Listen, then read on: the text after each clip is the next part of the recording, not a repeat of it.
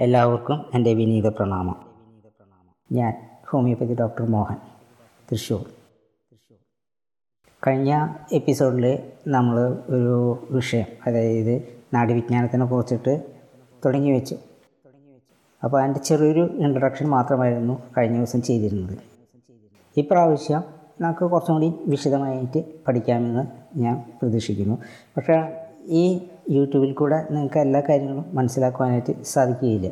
അതുകൊണ്ട് നിങ്ങൾ ഒരു അറിയുന്ന നല്ലൊരു ആചാര്യനിൽ നിന്ന് ഈ വിദ്യ പഠിക്കണമെന്ന് ഞാൻ അപേക്ഷിക്കുകയാണ്. ഈ നമ്മുടെ ആയുർവേദ ദിനചര്യ എന്ന് പറഞ്ഞിട്ടൊരു ചാർട്ട് തന്നെയുണ്ട്. അതിൽ രാവിലെ പത്ത് തൊട്ട് രണ്ട് മണി വരെ പിത്തത്തിന്റെ സമയമാണ് പിത്തത്തിന്റെ കാലമാണ്. ഈ സമയത്താണ് നമുക്ക് ഭക്ഷണം കഴിക്കേണ്ടത്. ഖരപദാർത്ഥങ്ങളൊക്കെ കഴിക്കേണ്ടത് ആ സമയത്താണ്. പല ഹിന്ദുക്കളും ഭക്ഷണം കഴിക്കുന്നത് അതായത് വിവാഹം പോലുള്ള സമയങ്ങളിൽ നമ്മൾ പത്തും രണ്ടിന്റെ ഉള്ളിലാണ് അവരുടെ പരിപാടികളെല്ലാം കഴിക്കുക. അപ്പോൾ പിത്തം വർദ്ധിച്ചിരിക്കുന്ന സമയത്താണെങ്കിൽ നമുക്ക് ദഹനം നടക്കാൻ എളുപ്പമുണ്ട്. ദഹനം ശരിയായിട്ട് നട നടക്കും. അതായത് നമ്മുടെ പിത്തരസമാണ് നമ്മുടെ ഭക്ഷണ പദാർത്ഥങ്ങളെ ദഹിപ്പിക്കുന്നത്. അപ്പോൾ അതുകൊണ്ട് നമ്മളത് ശ്രദ്ധിക്കേണ്ട വളരെ പ്രധാനപ്പെട്ട കാര്യമാണ്. രണ്ട് മണി കഴിഞ്ഞാൽ പിന്നത്തെ ഒരു നാല് മണിക്കൂർ വരുന്നത് വാദത്തിന്റെ കാലമാണ്. ഈ വാദത്തിന്റെ കാലത്തിൽ നമുക്ക് സംഭവിക്കുന്നത് അവിടെ വായുവാണ് ചെയ്യുക. അപ്പോൾ വായുവിന്റെ കാലത്ത് ഭക്ഷണങ്ങളൊന്നും നമുക്ക് എന്ത് ചെയ്യാൻ പറ്റില്ല ദഹിപ്പിക്കാനായിട്ട് സാധിക്കില്ല. അപ്പോൾ അന്നേരം നമുക്ക് കഴിക്കുന്ന ഭക്ഷണമൊന്നും ശരിയായിട്ട് ദഹനം നടക്കില്ല. അപ്പോൾ പിന്നെ വരുന്ന കാലം അടുത്ത നാല് മണിക്കൂർ പിന്നെ കഫത്തിന്റെ കാലമാണ്. ആ സമയത്തും ഭക്ഷണം കഴിക്കാനായിട്ട് പാടില്ല. പിന്നെ അടുത്ത അതിന്റെ നാല് മണിക്കൂർ രാത്രിയിൽ വരുമ്പോൾ വരുന്നത് പിത്തം വീണ്ടും പിത്തത്തിന്റെ കാലമാണ്. അതിന് പിന്നെ നമുക്ക് വാദത്തിന്റെ കാലമാണ്. പിന്നെ അടുത്ത ഇത് കഫത്തിന്റെ കാലമാണ്. അപ്പോൾ നമുക്ക് ഇങ്ങനൊരു ദിനചര്യയുണ്ട്. അപ്പോൾ ഈ ദിനചര്യ പ്രകാരം പല കാര്യങ്ങളും നമുക്ക് ശ്രദ്ധിക്കേണ്ടതുണ്ട്. കാരണം വെച്ചാൽ ഊർജസ്വലതയുള്ള സമയമാണ് പത്ത് തൊട്ട് രണ്ട് മണി വരെയുള്ള സമയം. അതൊരു ദിനചര്യ ചാർട്ട് തന്നെയുണ്ട്. അത് ആയുർവേദ ആചാര്യന്മാരിൽ നിന്ന് പഠിക്കുമ്പോൾ നിങ്ങൾക്ക് ആ ചാർട്ട് അനുസരിച്ച് നിങ്ങൾക്കത് കിട്ടും. അത് നിങ്ങൾക്ക് അവർ പറഞ്ഞു തരുന്നതാണ്. പിന്നെ നമ്മൾ നാഡീ പരിശോധനയെ കുറിച്ചിട്ടാണ് ഇന്നലെ പറഞ്ഞത്. ഇന്നലെ മീൻസ് കഴിഞ്ഞ എപ്പിസോഡിൽ പറഞ്ഞത്. അപ്പോൾ ആ എപ്പിസോഡിൽ നമ്മൾ നാടി നോക്കുവാനായിട്ട് പെരുവിരലിന്റെ സ്ത്രീകളുടെ ഇടത് കൈയും പുരുഷന്മാരുടെ വലത് കൈയുമാണ് നോക്കേണ്ടത്. അപ്പോൾ നമ്മൾ നോക്കേണ്ടത് ഇവിടെ നിന്ന് ഈ വിരലിന്റെ ഈ ഭാഗത്ത് നിന്ന് ഇതിങ്ങനെയാണ് ഒരു വിരൽ കാരണം വെച്ചാൽ നമ്മുടെ ഇവിടെ വരകൾ ഉണ്ടായിരിക്കും. ആ വരകളുടെ താഴെയാണ് ഈ വിരലുകൾ പിടിക്കേണ്ടത്. അപ്പോൾ പിടിക്കുമ്പോൾ തള്ളവിരൽ എപ്പോഴും മുകൾ ഭാഗത്തായിട്ട് വരേണ്ടതായിട്ട് ശ്രദ്ധിക്കേണ്ടതാണ്.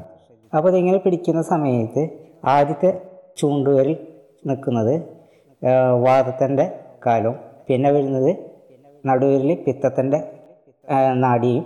പിന്നെ വരുന്നത് കഫത്തിന്റെ അതായത് മുതിരവരിൽ കഫത്തിന്റെ നാടിയുമാണ് കാണുന്നത്. അപ്പോൾ വാദം പിത്തം കഫം അങ്ങനെ ഈ മൂന്ന് നാടികൾ നമുക്കിവിടെ വെച്ച് കഴിഞ്ഞാൽ അറിയാനായിട്ട് സാധിക്കും.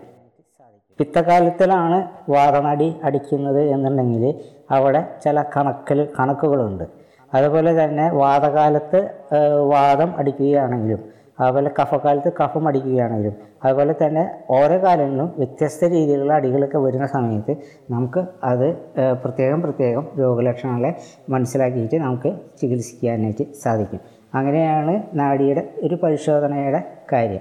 പലരും വിചാരിച്ചിരിക്കുക കൈ മാത്രമാണ് നമുക്ക് ചികിത്സിക്കാനായിട്ട് സാധിക്കുക എന്നാണ് നമ്മുടെ എല്ലാവരുടെയും ഒരു വിചാരം. പക്ഷേ അങ്ങനെയല്ല. നമുക്ക് പത്ത് തരത്തിൽ പത്ത് സ്ഥാനങ്ങളുണ്ട് നമുക്ക് പരിശോധിക്കാനായിട്ട്. അതായത് കണങ്കാൽ നാടി. അതായത് കാലിന്റെ അടിയിലാണ് ആ സ്ഥാനം. ജാനുവ നാടി. മുട്ടിന്റെ പുറകുവശത്താണ് അത് കാണുന്നത്. ശോണിത നാടി. നമ്മുടെ കാൽമുട്ടിന്റെ ചിരട്ടയുടെ പാർശ്വ സ്ഥലങ്ങളിലാണ് അത് കാണുന്നത്. പൃഥ്വി നാടി. അത് വൃഷണത്തിന്റെ താഴെയുള്ള കുഴിയിലാണ് അത് കാണുന്നത്.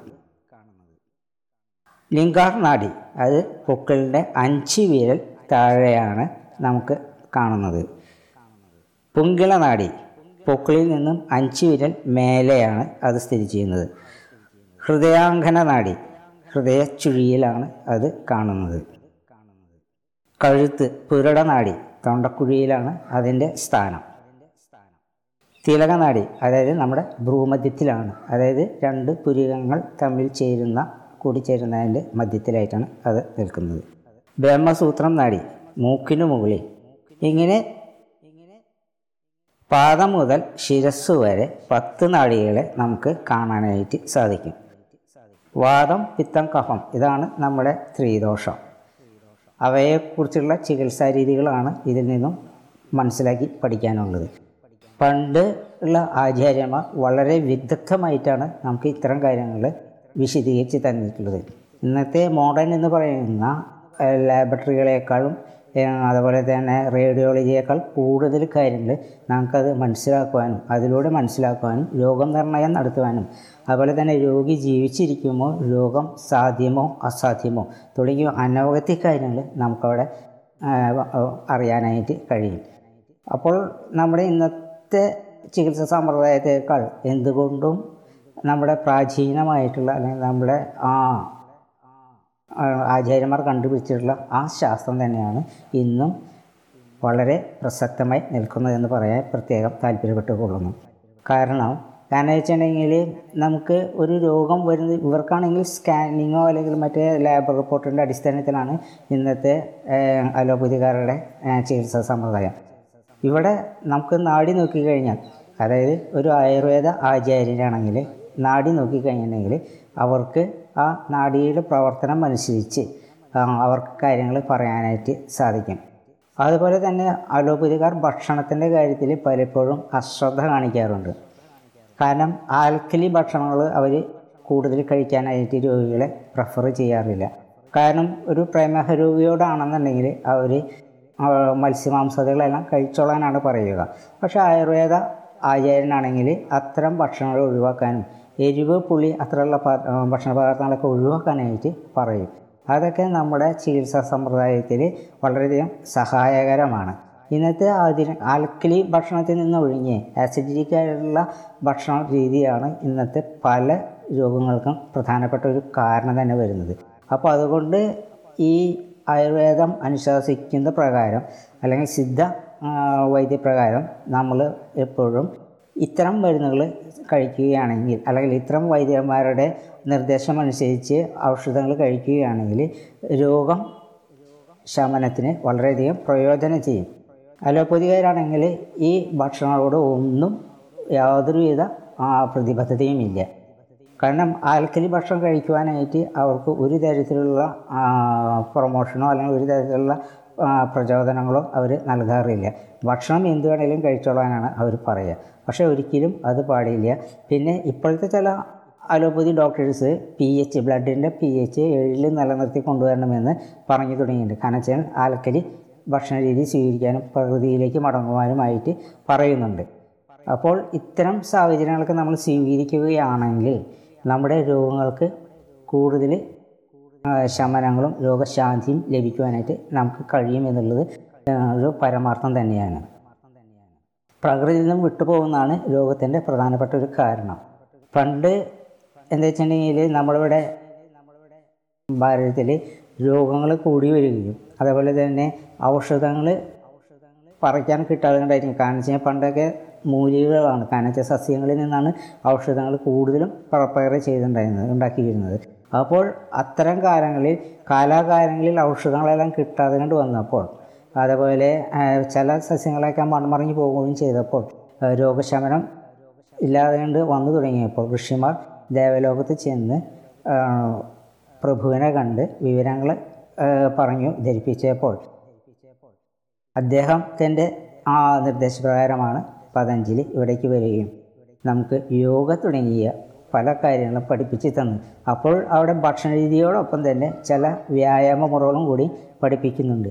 അലോപ്പതി ചികിത്സാ സമ്പ്രദായത്തിൽ ഇപ്പോൾ കുറേ ഡോക്ടേഴ്സൊക്കെ അങ്ങനെ സ്വീകരിച്ചു വരുന്നുണ്ട് യോഗ ചെയ്യുവാനൊക്കെ ആയിട്ട്. പക്ഷേ യോഗ മാത്രം ചെയ്തുകൊണ്ട് കാര്യമില്ല. യോഗയും പ്രാണായാമവും അതുപോലെ തന്നെ മറ്റു പല കാര്യങ്ങളും അതുപോലെ ഭക്ഷണ രീതികളും കൂടി മാറ്റി അതിനനുസരിച്ച് ജീവിക്കുവാൻ പഠിച്ചാൽ മാത്രമാണ് രോഗശമനം നമുക്ക് സാധിക്കുകയുള്ളൂ. ഇന്നത്തെ ഭക്ഷണ രീതി തന്നെയാണ് പലപ്പോഴും പല യുവാക്കളും യുവതലമുറയിൽപ്പെട്ട പലരും പെട്ടെന്ന് കുഴഞ്ഞു വീണ് മരിക്കുവാനും അതുപോലെ തന്നെ അതുപോലുള്ള സാഹചര്യങ്ങൾ ഉണ്ടാകുന്നതും അതുകൊണ്ട് തന്നെയാണ്. അപ്പോൾ ഇത്തരം കാര്യങ്ങളൊക്കെ നമ്മൾ ശ്രദ്ധിക്കുകയാണെങ്കിൽ നമുക്ക് വളരെ വേഗം രോഗത്തിന് ആശ്വാസം ലഭിക്കും എന്നുള്ളത് ഉറപ്പാണ്. പിന്നെ ഈ നാഡി ചികിത്സയെ കുറിച്ചിട്ട് പണ്ട് ഉള്ളതിനേക്കാൾ കൂടുതൽ ഡീറ്റെയിൽസ് ആയിട്ട് നമുക്ക് അറിയുവാനായിട്ട് രോഗം നിർണയം നടത്തുവാനായിട്ട് നമുക്ക് ഈ നാഡി പരിശോധനയിലൂടെ സാധിക്കും. നമ്മുടെ ഇന്നലെ ഒരു പ്രത്യേക ആ, വാദം പിത്തം കഫം കൂടാണ്ട് വേറെ രണ്ട് നാടുകളെയും കൂടിയും പറഞ്ഞിട്ടുണ്ടായിരുന്നു. അപ്പോൾ അതിലത്തെ ഗുരുനാടി എന്ന് പറയുന്നതും ഭൂതനാടി എന്ന് പറയുന്നതും രണ്ട് നാഡികളും കൂടിയുണ്ട്.